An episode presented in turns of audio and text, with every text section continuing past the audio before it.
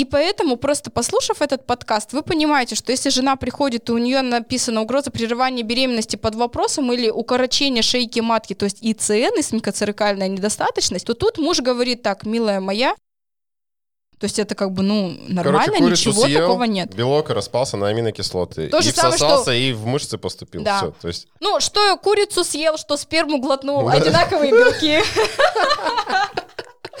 это в джингл точно войдет. Чем вообще плюс для мужиков тоже, когда жена беременная? Молочные железы становятся большими, красивыми, упругими. Половые органы становятся более выпуклыми, так сказать, лучше довести до оргазма. Уважаемые слушатели, всем привет! С вами студия подкастов Venture Media и подкаст о мужском и женском половом здоровье «Половое воспитание». С вами я, ведущий Нечапорук Владимир, врач-терапевт Александра Харамцова, врач-акушер-гинеколог, Всем добрый день или вечер. и наш э, бессменный соведущий Максим. Всем привет, меня зовут Максим, я директор онлайн-школы для будущих мам. И как раз сегодня в тему о онлайн-школах будущих мам э, мы поговорим о сексе во время беременности. Вы знаете, что, наверное, ну, до беременности... Хотел сказать, в этом я шарю. Да-да-да, Максим в этом начинает немножечко шарить. Наверное, вы слышали, что до беременности, ну, наверное, очень у многих а, пар такие разговоры, каждая девушка, да и ее парень, они задавались вопросом, как мы будем вообще заниматься сексом, когда будем беременны? Можно ли нам будет заниматься? как часто, в каких позах и так далее. Вокруг этой темы есть очень много мифов. В разных источниках все пишут по-разному. И сегодня мы будем э, с точки зрения медицины, с точки зрения э, чистой науки обсуждать эту объятую мифами тему. Итак, И разоблачать их. да, Александра, давай начнем, наверное, с самого вообще простого, самого банального. Можно ли заниматься сексом во время беременности? Ну, ответить, наверное, можно кратко. Да.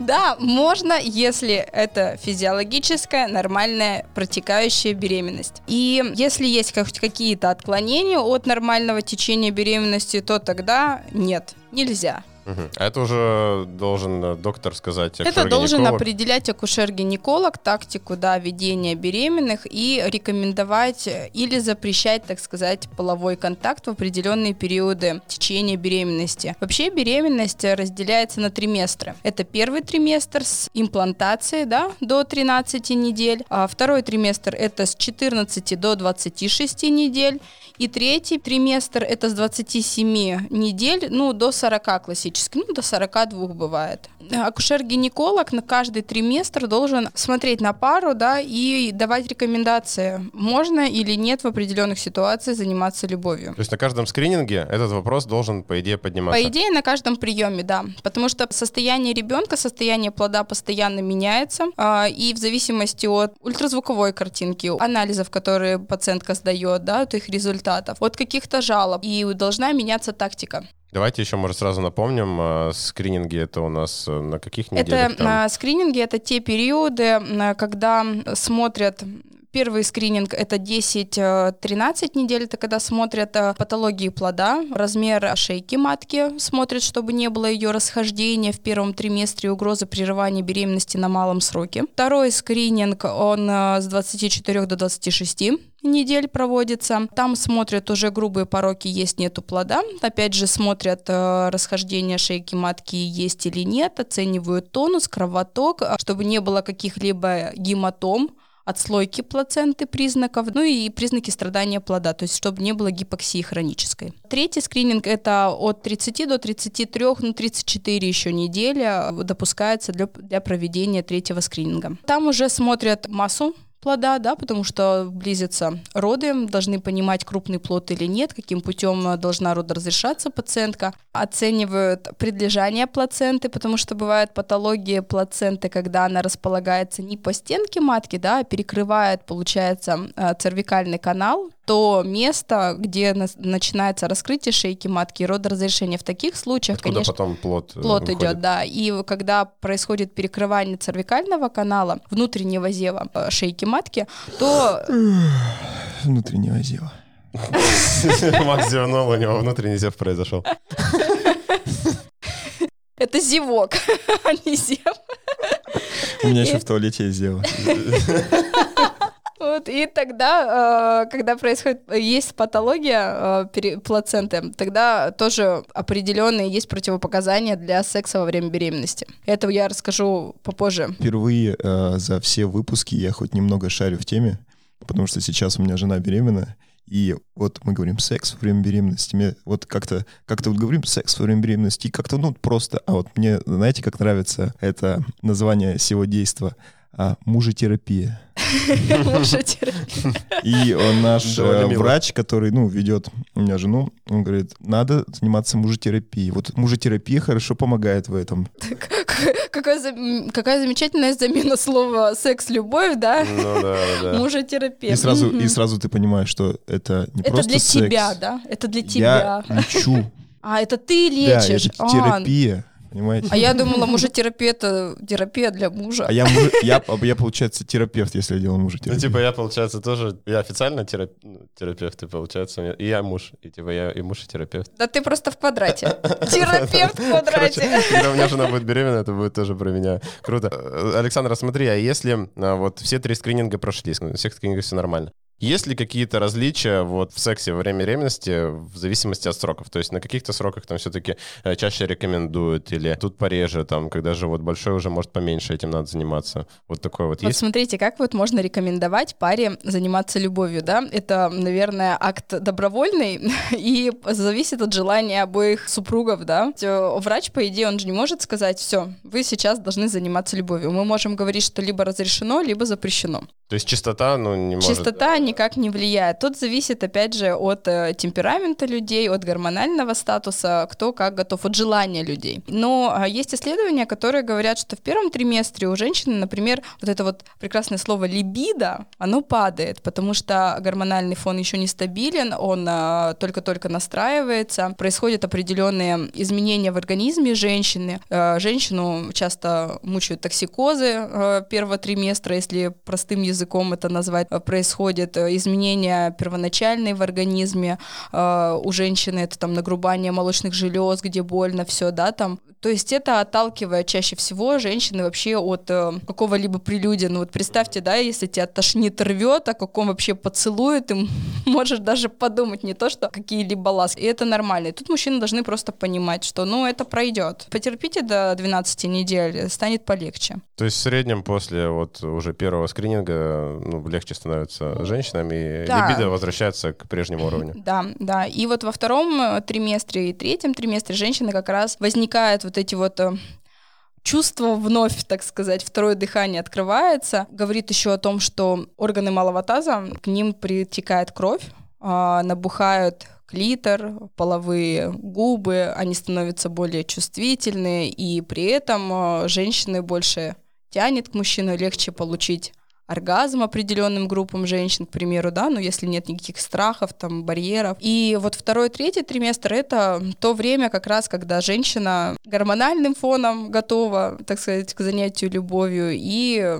органы и системы тоже говорят о том, чтобы вполне можно заниматься любовью, если нет никаких противопоказаний. Раз уж мы заговорили об оргазмах, просто в предыдущих выпусках мы как раз говорили о том, что а многие женщины его не испытывают. Может ли быть такое, что во время беременности она что-то смогла почувствовать, и вообще, ну, беременность для нее не только вот появление а, ребенка, но и какие-то она познала все новые стороны, и после этого она такая прям, вау, сейчас у нас будет другой секс после, родов. Ну, на самом деле, да. Не после, во время беременности, во-первых, матка давит влагалище, да, то есть все равно это изменение давления на внутренние органы происходит, опять же, кровоток, то, что увеличивается, чувствительность, нервные окончания более становятся чувствительные. И женщине, да, проще испытать оргазм. Но тут опять оговорка о том, что если женщина не боится того, чтобы, что это как-то пов... секс повлияет там, на ребенка, на нее как-то, да, отрицательным образом. И э, второе еще это, э, что нет у нее зажатости в плане, ну, некомфорта. То есть некоторые женщины считают же себя, что вот все, я беременна, я стала там, я не знаю, толстой, некрасивой, никого не привлекаю, это тоже мешает, это психологический барьер. И если у нее вот этих двух пунктов нет, то да, ей, наверное, проще испытать оргазм. То есть вот миф о том, что, ну, боятся, что там, не знаю, достанет там до ребенка там половым членом или, ну, такое, наверное, где-то были такие... Ну, э, даже анекдоты мифы? такие были, да. Вспоминаю анекдоты. Да, такой миф существует, но это неправда. Если, опять же, нет, например, маловодия, это когда ну, маленькое количество вод вокруг ребенка э, в матке, то вообще ребенок хорошо очень защищен водами, амниотической оболочкой и маткой, и как-то либо повлиять на ребенка в этом плане это невозможно. И даже некоторые ученые отмечали в том, что если женщина испытывала оргазм во время э, беременности, это эндорфины, которые поступают и к ребенку тоже через кровоток. Ребенок ощущал себя лучше, здоровее, там было по всяким обгарам, считали, смотрели, есть такие исследования. Вот. Шкала Э, развития. Шкал, да. да, да, да, да. То есть на первой там минуте они намного лучше, чем те женщины, которые не занимались любовью и э, не испытывали оргазм. Так что оргазм для ребенка хорошо. Вы, наверное, хотите спросить, а как же с точки зрения мужчины смотрится на секс во время беременности? А как вы смотрите? И, конечно же, тут в этот момент я вам скажу, что Наверное, мы хотим, да, это узнать, да, Мы Максим. очень хотим. Давайте, Максим. И вот да, вот эти вот проблемы по поводу того, что... Ну вот у меня возникали а, проблемы в том, как раз типа, а достану ли? Но у меня этот вопрос сразу прошел, потому что как бы у меня есть онлайн-школа для беременных, где мы этот вопрос а, разбирали с нашими экспертами. Потом следующее, а не раскачивается ли так, что там, ну, ребенок же головой вниз лежит? Не, та- не настолько ли там большая турбулентность, что ребенок Что у такой... него карусель такая... Да-да-да, что американские горки э, плохо могут ска- его еще, да? сказаться. Да, потом, а больно, не больно. Ну, и Кому, к- ребенку? Нет, э, ну, жене. Ну, смотришь же там, например, там иногда там встанет, и там, ой, что-то там, ну, с этой стороны там немножко там такого. Кольнуло. Да-да-да, Ой, типа... там затянуло. Да-да-да, вот такие моменты, и думаешь, блин, а вот как бы сейчас резко, а, ну, все нормально. А Ты переспрашиваешь, а все ли нормально? Все хорошо? После каждой фрикции. Так, нормально? Так, нормально? Я могу вот так могу, вот так могу. Какая-то больше Ну, психологическая, да, проблема, да, да. потому что, мне кажется, у некоторых мужчин прямо даже могут проблемы с эрекцией быть из-за того, что Просто боится человек, Да-да-да, да. просто, просто боится в больно голове, сделать. типа, так, ну, ну, ну, а, ну нафиг, короче. Как-то э, мозг, мне кажется, думает, что как бы тело вроде хочет, а может, да ну нафиг. Смотрите, если в первом триместре нет никаких ограничений, то это же постепенно при росте плода, при росте матки, да, э, при объеме живота, так сказать, увеличении живота, вы все равно по нарастающей занимаетесь э, любовью. Каждый раз вы просто познаете себя заново, можно так сказать. То есть с какой скоростью, с какой частотой вхождений можно в определенных периодах беременности заниматься любовью. Тут смотри, как бы получается при росте, как бы, грубо говоря, осведомленности пары а, растет и количество, ну, неудобств, которые там возникают при росте там плода, росте живота и... Здесь приходят, опять же, нам Камасутра и различные позы.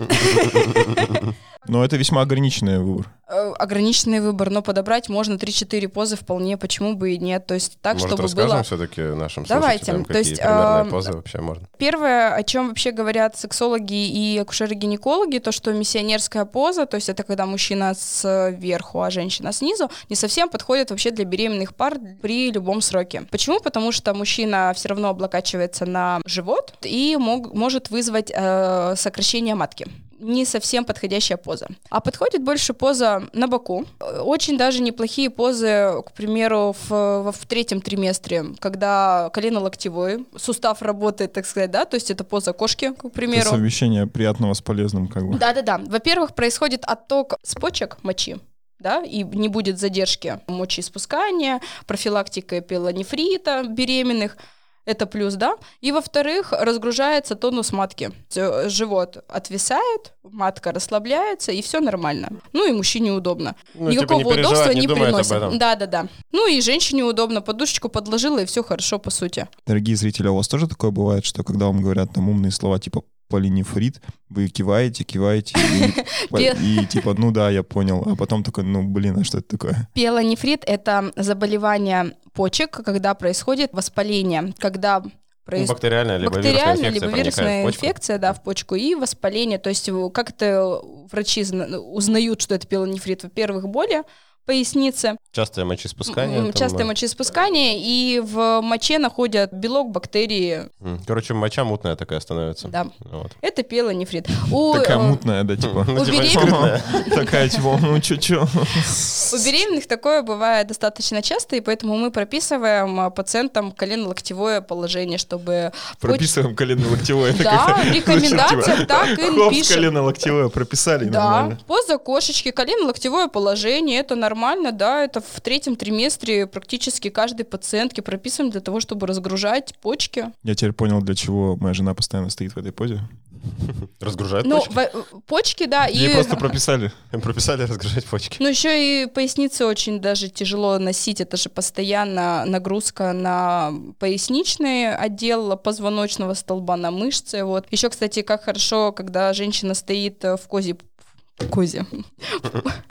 Когда Э. стоит в позе кошечки, то, что мужчина может помассировать поясницу и показать, какой он заботливый. Плюс это еще тренировка перед родами. Если вы идете на партнерские роды, чтобы женщине было легче рожать, можно поясницу так вот потереть, вот, и ей будет намного легче. Так что вот тренировочка перед Волшебные родами. точки там, да? А, ну окей, вот эти позы, а, например, если там жена сверху, там... Вот, жена сверху. Вот третья поза, я все О, вспоминала. всё. Всё. Жена сверху тоже неплохая поза. Если это мужчине не доставляет какого-то дискомфорта, для женщины это вполне удобно. Единственное, что тут, опять же, от скорости будет зависеть. То есть, чем больше срок, чем больше живот, тем ей неудобнее определенные ну, супруги делать движения. Поэтому тут вот мужчины должны с пониманием. Ну, хочется подвести, да, тему все-таки вот этих страхов, что не нужно переживать, что это какой-то вред будет для ребенка. И поэтому ничего бояться не надо. Да, ну, наверное, противопоказаниям нужно перейти. Первое это если есть угроза прерывания беременности в любом сроке. Даже если пациентка, а, на, например, на первом, первый триместр, там срок 5-8 недель, а, вроде бы живот-то еще не растет, только подташнивает чуть-чуть, да, э, изменился гормональный фон, но на УЗИ мы видим гематому, например, то есть это отслойка плодного яйца, то э, многие акушеры-гинекологи, это правильно, говорят о том, что подождите, пожалуйста, до 12 недель, э, любовью не занимайтесь, потому что старая гематома может тоже отслоиться э, и начаться, ну, уже свежая гематома с крупной отслойкой и с прерыванием беременности. Второе, это первые 5-6 недель после экстракорпорального оплодотворения, но вообще, когда я так как занимаюсь вспомогательными репродуктивными технологиями, я своим пациентам после переноса до первого УЗИ, не скрининга, а первый УЗИ 8 недель, когда мы делаем, Перенос э, эмбриона? Эмбриона, да-да-да. Вот мы перенесли эмбрион, и до 8 недель беременности, когда мы увидели уже ребеночка и сердцебиение на УЗИ, тогда только после этого я разрешаю заниматься любовью, потому что ЭКО — это дорогие беременности для пациентов, которые долго их ждали. Вот э, один неловкий шаг, одно неловкое движение может прервать этот долгий путь. Одна э, неловкая фрикция. Да. Однако, например, до переноса э, я разрешаю. То есть сделали пункцию на третий день после пункции, пожалуйста, займитесь любовью, потому что шейка матки подготавливается. Сперматозоиды обладают и сперма обладает определенными уникальными свойствами, которые помогают забеременеть. Это последнее из исследований, которые вот я прочитала, что сперматозоиды и простагландины, которые находятся в сперме, подготавливают эндометрий к имплантации. Вот. Ты прям разнесла просто. Я бы вот докопался до каждого слова, но сегодня другая тема передачи, так что ладно. Да, потом поговорим про ЭКО. Третье противопоказание. Если имеется предлежание плаценты, это как раз та патология, когда плацента не прикреплена к стенке, либо не полностью прикреплена и перекрывает внутренний зевок шейки матки. Следующее противопоказание – это исмикоцервикальная недостаточность. Это когда укорачивается шейка матки, а следовательно она в любой момент может еще больше укоротиться, И, э, раскрыться, раскрыться. Плодное мгм. яйцо, плодный пузырь может в любой момент выпасть. Какие страшные слова. Значит, следующее У меня противопоказание. зевок пропал. Следующее противопоказание это когда есть в анамнезе в истории, так сказать, э, беременности у женщины э, два или э, два или более прерывания беременности И самопроизвольных. и- с- Самопроизвольных, да, это не, э, не медицинский аборт по желанию женщины, а когда были выкидыши у женщины, два или более. Это называется привычное невынашивание. Если есть невынашивание в анамнезе, Значит, беременность... О, Привычно секс. это именно два раза, когда и более. Два и более, да-да-да. Э, Значит, секс во время беременности противопоказан. Либо, э, когда мы знаем, что вот, например, женщина постоянно, э, происходил у женщины выкидыш, например, там в 16 недель, вот 16-18 недель мы прошли этот срок, тогда уже можно потихонечку разрешать, к примеру. А почему не полностью? Ну, то есть будет, наверное, ну, мягко говоря, обидно, если там на 16-18 они там все, а потом на 20 вдруг занялись, и опять произошел выкидыш. Ну, вот тут Почему опять же, полностью не запрещают? Смотрите, здесь по желанию, опять же, пациентки, да, но я знаю многих пациенток, которые имели выкидыш, выкидыш даже один в анамнезе, они вообще боятся заниматься любовью, чтобы только сохранить беременность. Здесь идет по желанию пациентов, но мы должны предупреждать их Так том, вот что... слушаешь, слушаешь, мы такие, да, все можно, все можно, а потом страшилок накидали и такие, Что-то Ну и уже, уже и не хочется, когда... ну и живите с этим, как говорится. Ну, с этим живут э, 25-30% беременных, то есть мы должны понимать, что примерно 75% пациентов, которые беременны, спокойно занимаются любовью в любом э, сроке беременности. Ну, То многовато на самом деле. ну, это нормальное количество. многовато в смысле тем, у кого нельзя. Многовато. Многовато тех, кому нельзя. Слишком много таких. Ну, 25% на самом деле, ну, ну, одна четвертая, но это не так много. То есть я понимаю, если 50% людям вообще нельзя было заниматься любовью. Вот тут вот начались бы всякие распады браков и все такое. А тут, ну, потерпеть всего лишь Как я там... обожаю врачебную статистику, вот между 25 и 20 и 50 процентов всего 25 процентов, но какая разница? Примерно так же между нуля и 25, типа.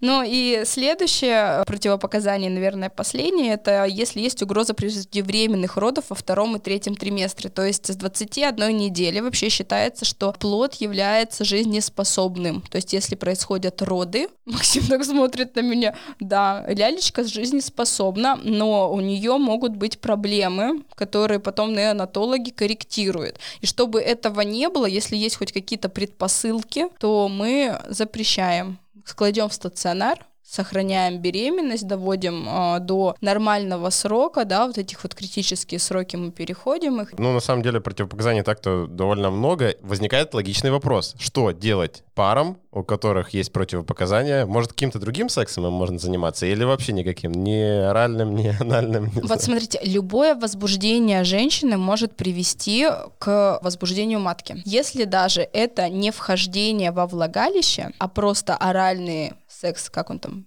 питинг называется вроде, да, кунилингис, как там, вот, Потише говори, а то услышал. да-да-да. Леха Щербаков услышит, прибежит на зов. Кунилингус, а? это тоже может привести к напряжению матки, к тонусу матки. Это может привести к преждевременным родам, если есть противопоказания. Поэтому любое возбуждение, при этом даже если оральные ласки со стороны женщины мужчины, а женщина, например, темпераментная и сама может возбуждаться от этого, то это тоже может привести к напряжению мышечных волокон матки. То есть девушкам надо удалять Инстаграм, удалять ТикТок, чтобы лишний раз э, не заходить э, на страницы наши.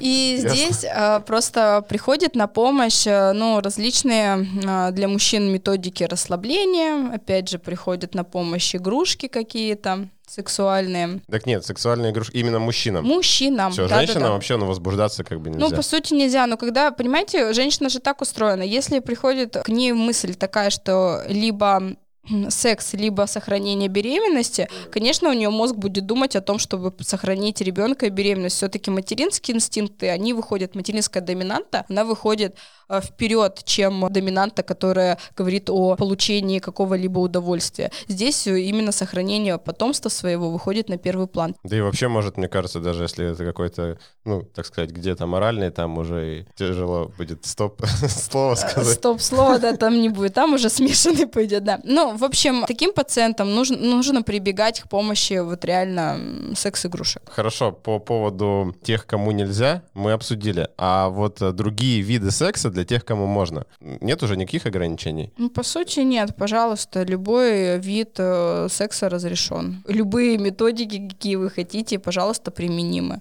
Часто задают вопрос, можно ли кончать внутрь во время беременности? Ну, Давайте да, опять же, да, можно, если нет каких-либо инфекций, передающихся половым путем, и инфекций гематогенных, то ВИЧ-инфекции, гепатит Передаются Б, через кровь, да. С, да, не, которые... не, не от конфетки гематоген, Максим. Да, не от гематогена. Вот. То есть если нет какого, какого-либо инфекционного агента у супруга, то, пожалуйста, предохраняйтесь барьерным способом, любым. Женские презервативы, мужские презервативы, все, что есть под рукой барьерного способа. Как так происходит, что, ну, то есть не получается второй раз? э, Ну, почему это безопасно-то? Почему, почему можно бере- кончать внутрь? почему, почему можно кончать внутрь? Потому что вы, во-первых, беременны, у вас яйцеклетка больше не созревает, маточные трубы, сперматозоид не поступают, э, сперма же...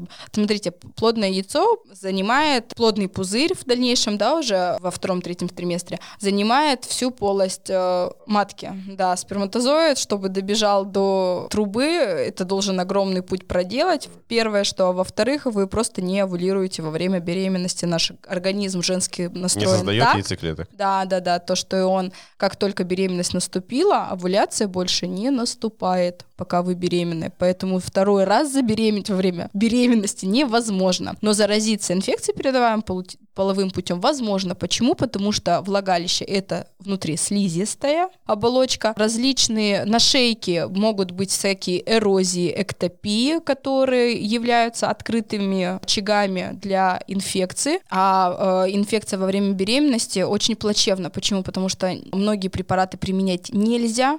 Это обладает тератогенным эффектом, то есть э, плод может пострадать, э, развиваться неправильно. И второе это то, что инфекция может передаться ребенку. Бывают э, случаи, когда, например, сифилис во время беременности передавался. Это врожденный сифилис, который лечится достаточно просто, но для ребенка это очень тяжело, когда инвалидизация происходит при рождении, да, с этим сифилисом. То есть, как бы, ну, лучше до такого не доводить. Поэтому, если вы супругу не доверяете, наверное, так нельзя говорить вообще, да, мы же про семейные ценности, мы про любовь. В общем, если, если есть хоть какие-то предпосылки, пожалуйста, лучше предохраняйтесь. И по поводу заболеваний, кстати, да, хочу дополнить, то есть вообще все хронические заболевания, ну, если вы реально употребляете, ну, лечите их, э, регулярно какие-то препараты принимаете, во время беременности обязательно посмотрите, нет ли противопоказаний, то есть в инструкции у этих препаратов принимать во время беременности. Реально это очень большой спектр вообще препаратов терапевтической направленности. Ну, многие, да, но мы должны знать э, и понимать, как врачи, да, что э, мы можем, имеем в арсенале препараты, которые можем заменять. Ну да, есть, безусловно, да. Просто поэтому- надо вовремя их заменить да. и не... э, Во-первых, когда вы планируете беременность, сходите и спросите к терапевту, если вы там, э, у вас страдаете гипертонической болезнью, если сахарный диабет, к эндокринологу, сходите и спросите, я хочу забеременеть, да, ближайшие там полгода, чем мне можно заменить в дальнейшем? То есть как только ХГЧ положительный, это гормон, который говорит о том, что вы забеременели, нужно сразу же корректировать лечение хронических заболеваний. Это очень важно для того, чтобы плод развивался правильно, не было каких-либо врожденных пороков развития. Ну а лучше заранее начинать э, подготовку, так сказать, предгравидарную подготовку и все сначала пролечить, и только потом уже думать о беременности. Тут, знаешь, ин- интересно, иногда пишут на пачках, что а, применение во время беременности нужно делать, э, оцените риски возможных последствий и типа применение препарата и не применение препарата, только когда последствия неприменения препарата много выше, чем применение, то нужно типа их Ну да, применять. риски, да. Риск чаще- для чаще- чаще матери, И весов. это да, так да. странно, ну, блин. Не, да почему? Это просто ты, ты, ты не сам должен оценивать эти риски, а врач должен Врач оценить должен эти риски, оценивать, конечно. да, Он должен и- понять, если у тебя давление постоянно под 200 шкалит, и там условно идет ей вот один препарат, который там только, только он ей помогает. Ну, наверное, как бы... Лучше у- принимать Лучше препарат. принимать этот Да. препарат, да. хоть может он и каким-то образом чуть воз- будет воздействовать.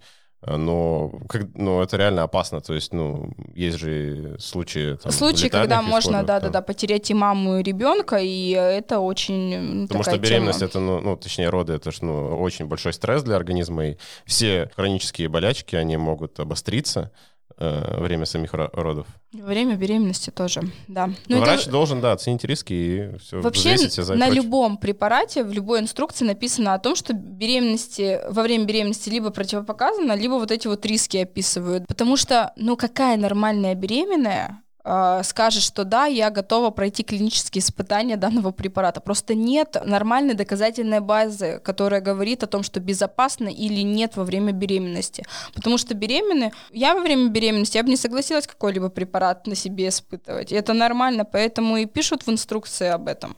Потому что нет клинических данных. Ну вот я о чем и говорю. Ты говоришь, я во время беременности бы не согласилась. А тебя врач назначает, и ты такая, ну блин, тут в упаковке написано беременным запрещено. Нет, я имею в виду, что я добровольно бы не согласилась клинические испытания проводить во время, на себе во время беременности. Но если бы тут вопрос вставал о э, риске жизни и смерти, так сказать, да, то, что может привести к э, летальному Ну исходу. не всегда же такой вопрос встает. Типа, ну, есть какая-то болячка, и ты как бы понимаешь, что ее надо либо лечить, либо как бы, ну, типа, ну ты не умрешь, если ты ее не будешь лечить.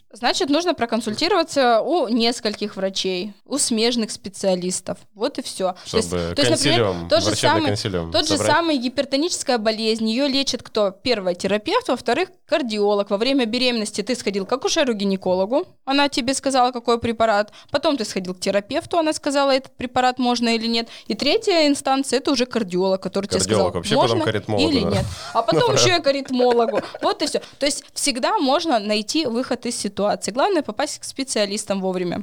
Мне очень нравятся некоторые пары, которые приходят ко мне. Я их делю на несколько видов. Значит, одна пара, которая готовится к беременности. Теория типичных людей. Да-да-да. Од- од- один вид пар — это когда приходит на прием только жена, мужику вообще пофиг вообще, и, видимо, и во время беременности секс будет или нет, ему тоже будет без разницы. Ну, либо жена его просто с собой не берет. А, ну нет, слушайте, э, другая, Видимо, у него другой... где-то есть секс, поэтому ему особо Друг- пофиг. другой тип э, пар — это когда жена притаскивает своего мужа и говорит, а вот расскажите ему, он вообще он не хочет ничего слушать, но я ему рассказываю, значит, какие правила должны быть после переноса, там, когда жена будет беременная. Пихиваю в него информацию насильно, потому что жена попросила. Третий вид пар — это когда прибегает мужик, а жене вообще без разницы. Такое тоже бывает. Ну, таких да. меньшинство, наверное, да? Ну, слушайте, процентов, наверное, 5-10. Э, Те, которые ко мне приходят. Но такое бывает. Я сама поражаюсь. Но вот серьезно, каждый месяц ко мне э, чей-нибудь муж приходит на прием. Это очень странно. Я говорю, ну, ну, ну ладно, что делать, все равно проконсультирую, да. Четвертый вид пар, это, наверное, одни из адекватных пар, я так их называю, потому что приходят вдвоем. Ну, сначала, например, жена проконсультировалась, а потом мужчина заглядывает, говорит, а можно мне тоже послушать, там, скажите мне, пожалуйста, можно ли то, все, там, третье, десятое. Короче, никаких насильных, они просто оба заинтересованы. Оба заинтересованы. И вот таким вот парам последним я говорю о том, что на данный момент, вот пока вы готовитесь к беременности, все можно, все, что хотите. Даже бокал вина можно. Вот это, наверное, сейчас шок будет у всех Да. слушателей. Бокал вина, можно, серьезно? Как только беременность наступает, если на УЗИ все нормально, пожалуйста, занимайтесь любовью. Давайте вообще решать вопросы по мере поступления проблем. Не надо об этом вообще задумываться. Сейчас вот даже мы выпуск записываем, это больше ознакомительная информация для людей, которые даже готовятся к беременности. Но забивать себе голову о том, что «А, а вдруг у моей жены отслойка, «А, а вдруг у нее ЭЦН, а зачем вам сейчас это знать и думать об этом, если даже жена еще не беременна, только готовится? Так сказать, негативные мысли. Да, да, не надо материализовывать материализовывать. Сейчас мы просто это обсуждаем, чтобы а, людей успокоить о том, что во время беременности сексом заниматься можно. Но если вот есть такие-то диагнозы, вы должны просто быть на стороже, потому что акушер-гинеколог, у него проходит, бывает, по 40 беременных в день. Каждый говорить про секс иногда не успевает. Увы, это правда и реальность муниципальных и бюджетных учреждений, потому что народу куча. Некоторые же такие пациенты, которые каждый вопрос спросят, то, все, и, и врач уже понимает, что ты не 15 минут тратишь. Подкаст послушайте, пожалуйста, мы это обсуждали вчера с Да. коллегами. Вот. И поэтому, просто послушав этот подкаст, вы понимаете, что если жена приходит, и у нее написана угроза прерывания беременности под вопросом или укорочение шейки матки, то есть ИЦН, исмикоцерекальная недостаточность, то тут муж говорит так, милая моя, я там слышал в подкасте, Что что, говорят, по переводится идее, как? да, что по идее в это время а, сексом заниматься, ну, нежелательно. Давай мы через недельку-две сделаем ультразвуковое исследование, если шейка у тебя в норме, то все, мы с тобой будем заниматься любовью. А потом они проснулись, типа, и этот сон закончился. Вот, так что пока... Утро было а, добрым счастливым. Если все нормально, сексом заниматься можно. И не надо париться заранее. Вот. Это еще есть пятый тип мужей, которые, этот, у которых есть онлайн-школа для будущих мам, и который сам записывает к врачам и, и, и был во всех роддомах Это, это города. называется заботочка. А, кстати, а, Всегда на шаг впереди. Кстати, да, насчет а, того, типа, как в бюджетных организациях и вообще, что там а, бывает. У меня жена э, сходила, то есть ну, обязательно нужно было там на, в первый триместр сходить э, в свою поликлинику, которая по месту жительства, и она пришла, и там что-то рассказывает, и там врач так обронила такую фразу. Да что сейчас столько этих как, выкидыш, выкидышей сейчас, типа, что тут ходишь, типа, ну, что там вопросы-то спрашивать, типа, сейчас еще непонятно, типа, что там будет. Глаза на лоб полезли, какие выкидыши, у кого Да, да, выкидыши, да, типа, вы да, чего что, вообще? там, это, это к разговору то, что вы можете спросить там у своего врача. Все равно как бы слушайте, но... Мотайте на ус. Да, да, ну типа иногда нужно как бы критически оценивать. Да, у меня, кстати, по поводу мифов. А давайте это будет у нас рубрика постоянно «Мифы от Максима» или что-нибудь как-нибудь так Нет, обзовем сегодня их. тема, сегодня тема просто очень мне близка, и поэтому я могу не просто там из головы что-то достать. почему- Жизненные Да, да, мифы. жизу, то есть кейсы, кейсы свои рассказывать. Все любят кейсы. По практике, то есть работы у нас даже с экспертами на курсе, один из экспертов акушеров-гинекологов а, мне сказал такую вещь, что вот как не, не заморачивайте себе голову, там есть такая тема, но говорит, я, говорит, сама была беременна а, первым ребенком, я все равно заходила на форумы и все равно читала вот эти вот все вопросы, я умом понимаю, что это, короче, неправильно, ну, в плане, не то, что неправильно, то, что, ну, что там можно начитаться, но все равно, блин, интересно. И ты пока вот весь форум не прочитаешь за день, что там написали все беременные в этом форуме, ты не успокоишься, просто тебе и интересно, пипец. А потом как бы начиталась. И начинаешь к себе это все применять Ну еще, да, не дай это бог. возможно, это невозможно. И то есть э, даже у людей, которые, ну, там, Медицинским образованием. да, да, да. Все равно бывает. Это, ну, просто это, это, это этап жизни, в котором возникают вопросы, с которыми ты раньше не встречался. Ну, Мне кажется, это просто какой-то социальный инстинкт, так сказать, ну, социальное доказательство, посмотреть, как у остальных-то. То есть я вот один наедине со своей проблемой, да, там, возможно, ну, нет, нет такого Интересно, как у других, такого, как- да, как в как том- у в том же это- моменте. да, да, да. Поэтому это, мне кажется, нормально. Типа, ну, ну, просто надо, кон- конечно, критически относиться ко всей полученной информации, но что плохо в лишней информации? Я люблю, когда женщины прочитали на форумах информацию, потом пришли на прием. Они А, пришли на прием. Не-не-не, Пришли на прием, Они пришли на прием с листочком бумаги и вот так вот спрашивают, а вот это вот правда, а это да, а это нет, и вот это, это реально, понимаете, они хотя бы хотя бы они не в себе эти мысли Ну, правильно. держат, а спрашивают. самый, самый, самый классный миф, который, ну, я не знаю, а миф не миф, сейчас опровергните, что нельзя а, заканчивать, в- ну, чтобы девушка глотала, Во время беременности? да, потому что ребенок, ну, типа неэтично, что ребенок будет питаться своими же сородичами. Это просто какая-то жесть, Макс. Ну, давайте вообще Откуда ты подумаем. эти мифы брал? А, Типа, Смотрите, Источник какой-то на каком сайте ты это прочитал? Из какой головы ты это вытащил? Ну, в общем, смотрите, когда сперматозоиды поступают, вообще сперма поступает в желудок, в желудочно-кишечный тракт, они все равно раз- разрушаются соляной кислотой. Потому что Они это же белок, а белок расщепляется в Да. желудке. Э, Сперматозоиды живые, они же не всосутся. Какое-то плохое слово. Они же, ну да, ну, Хорошее слово. живые сперматозоиды, да, вот эти вот с хвостиками двигающимися, они же не дойдут до кишечника, где происходит всасывание. Во-первых, сперматозоид больше, чем а, молекулы, которые всасываются в кишечнике, это просто нереально.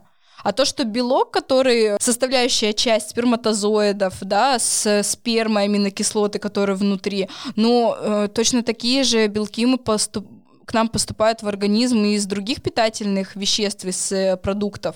То есть это как бы, ну, нормально, Короче, ничего съел, такого нет. Белок распался на аминокислоты. То и же самое, всосался, что- и в мышцы поступил. Да. Все. То есть Ну, что курицу съел, что сперму глотнул, Да. одинаковые белки. это в джингл точно войдет. Золотые слова. Так что, ребята, из этого выпуска вы должны понять, что белки, которые всасываются хорошо, а которые в моче у вас находят плохо. Вот это еще лучше, да. Да. Ацетон для ногтей хорошо, ацетон в моче плохо, да? Еще какие у нас еще есть аналогии? Окей. Лайфхаки от Максима. Да, друзья, какие у нас еще вообще остались мифы, на чтобы мы уже все разобрали, чтобы наши слушатели не оказались в такой информационной западне? А, ну, есть э, еще миф такой, что, что мужчин не возбуждают беременные.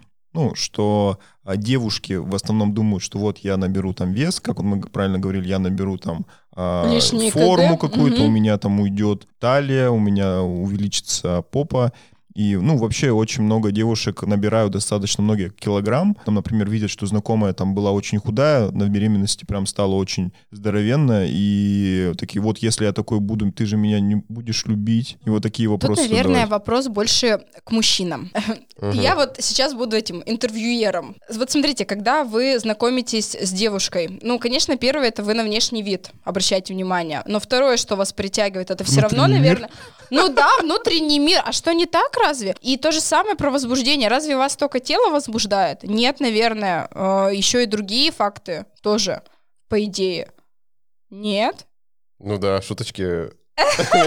Шуточки возбуждают. Ну, Не, понятно, да, что на самом деле это к нам больше вопрос, Максим. И ну, мне кажется, Не, тут не, еще... смотри, вопрос, у мужчин же возникают вопросы, когда э, девушка беременеет, типа, она будет здоровенная, потому что, ну, блин, они так надолго никогда не заглядывают, грубо говоря. Они Мужики так долго не затыляют. Ну, не заглядывают, конечно, ну, типа, Ну, вам известнее, я не знаю. они видят вот что, что есть, то, ну, как бы есть. А, грубо говоря, э, женщины же обычно, обычно, вот что там будет через там, когда я Могу буду беременна. успокоить. Беременность протекает 40 недель. Через 40 недель, э, ну, плюс-минус еще 3-6 месяцев, и вы вернетесь в форму. Так что, наверное, и мужчины точно так же должны воспринимать. И плюс еще, слушайте, в, чем вообще плюс для мужиков тоже, когда жена беременна? Молочные железы становятся большими, красивыми, упругими. Половые органы становятся более выпуклыми, так сказать, лучше довести до оргазма. То есть тоже же плюс какой-то определенный. Опять же, если это поза сзади, назовем ее так, да, в позе кошечки, живота-то практически у многих и не видно. Вполне, может, кого-то, наоборот, возбуждает определенные части тела, там, например, бедра, ягодицы, спина, например, да. По себе я могу точно судить, э, что как бы мне вообще, ну, там не важно, грубо говоря, как выглядит моя жена там в процессе беременности, потому что ну, не то, что не важно, сто процентов понимаю, что как бы я человека там люблю, и, Да. ну, то есть, и, Ну, ты же и я, любишь и я понимаю, да. что как бы этот физиологический процесс, он как бы нормальный. И он когда-то пройдет, и все. Совет дам, а, я думаю, больше девушкам, что и- задавайте вопросы мужчинам прям в лоб, вот, которые вы думаете, вот, грубо говоря, Чтобы себя не накручивать. Да, да, да. То есть, то есть зада- задай прямо в, в лоб. У меня вот увеличится талия, грубо говоря, настолько-то, типа, тебе будет ок. И он тебе скажет, блин, слова, которые, ну, грубо Ты говоря... хочешь услышать, да не то, что да, хочешь услышать, просто окей, всё которые, типа, тебя успокоят. Не знаю никаких мужчин, которые, у которых, не знаю, отцовские чувства просыпаются, они такие, ну, блин, она там супер жирная стала. Ну, опять же, смотрите, мужчина в этот момент должен любить женщину еще за то, что она носит его генетический материал, по сути. То есть это... Ну, что ты смеешься? На самом ну, деле я не это думал, же... что она носит мой генетический материал. Нет, Ну, а типа, разве это не доставляет какое-то еще больше эстетическое какое-то удовольствие, что вот какая она молодец, я ее люблю еще больше за то, что она вот носит, ну реально просто гордится за то, что твоя жена, девушка, носит половину твоего генетического типа материала. я красавчик, а там еще один красавчик. Да, да, да. И, и это Не, как я, бы... не, я не смеюсь не, не по поводу, типа, что она носит продолжение, типа, меня, а о том, что генетический материал. Просто мое слово материал — это, типа, картон. Ну, типа, древесина. А Ну, типа, для нас материал это биологический материал. Человечина. А, Ужас. Давайте следующий миф. В общем, возбуждают. В общем, не переживайте по этому поводу. Еще есть э, такой миф, что, ну, вот в беременности всегда все вопросы там о плаценте, о положении плаценты, очень много вообще и в курсе мы у себя разбираем. И вот там и Анатомические вопросы. Да, да, да. То есть вы должны следить, как у вас там расположена плацента, и там и врачи очень часто там на это внимание обращают. И есть миф, что может э, отслоиться она вот во время именно ну, фрикций. Уже как врач начал разговаривать. Вот с вами наведешься, ох.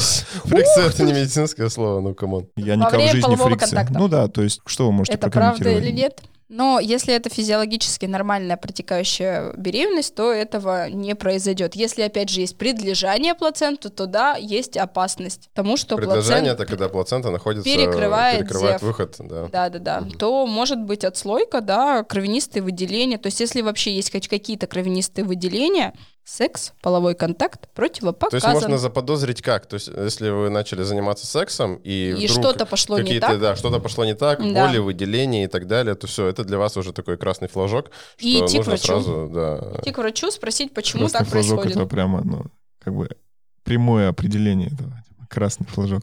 Это не метафора.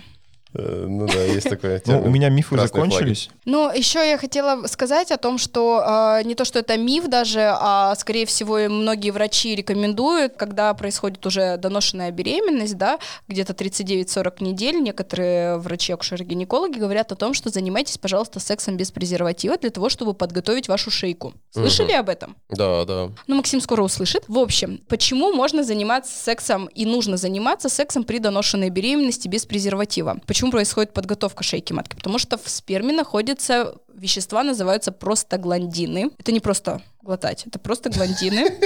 Гланды.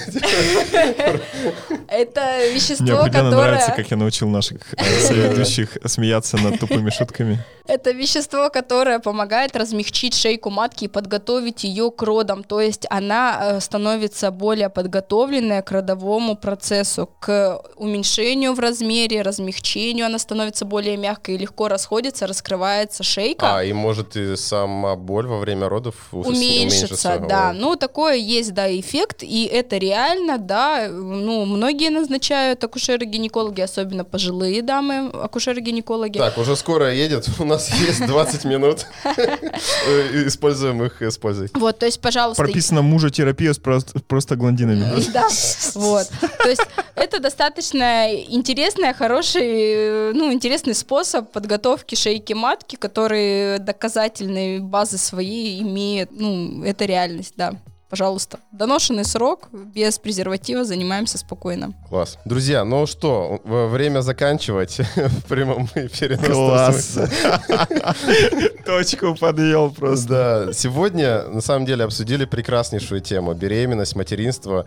Все вокруг этого, оно пропитано такими теплыми чувствами. И секс — это неотъемлемая часть э, этой темы, поэтому обязательно занимайтесь им, если у вас нет противопоказаний. Но для начала послушайте наш подкаст, поймите, все ли вы делаете правильно. Э, Если никаких болей, никаких проблем у вас не возникает, то, безусловно, проконсультировавшись с врачом, э, занимайтесь этим и ни в чем себе не отказывайте.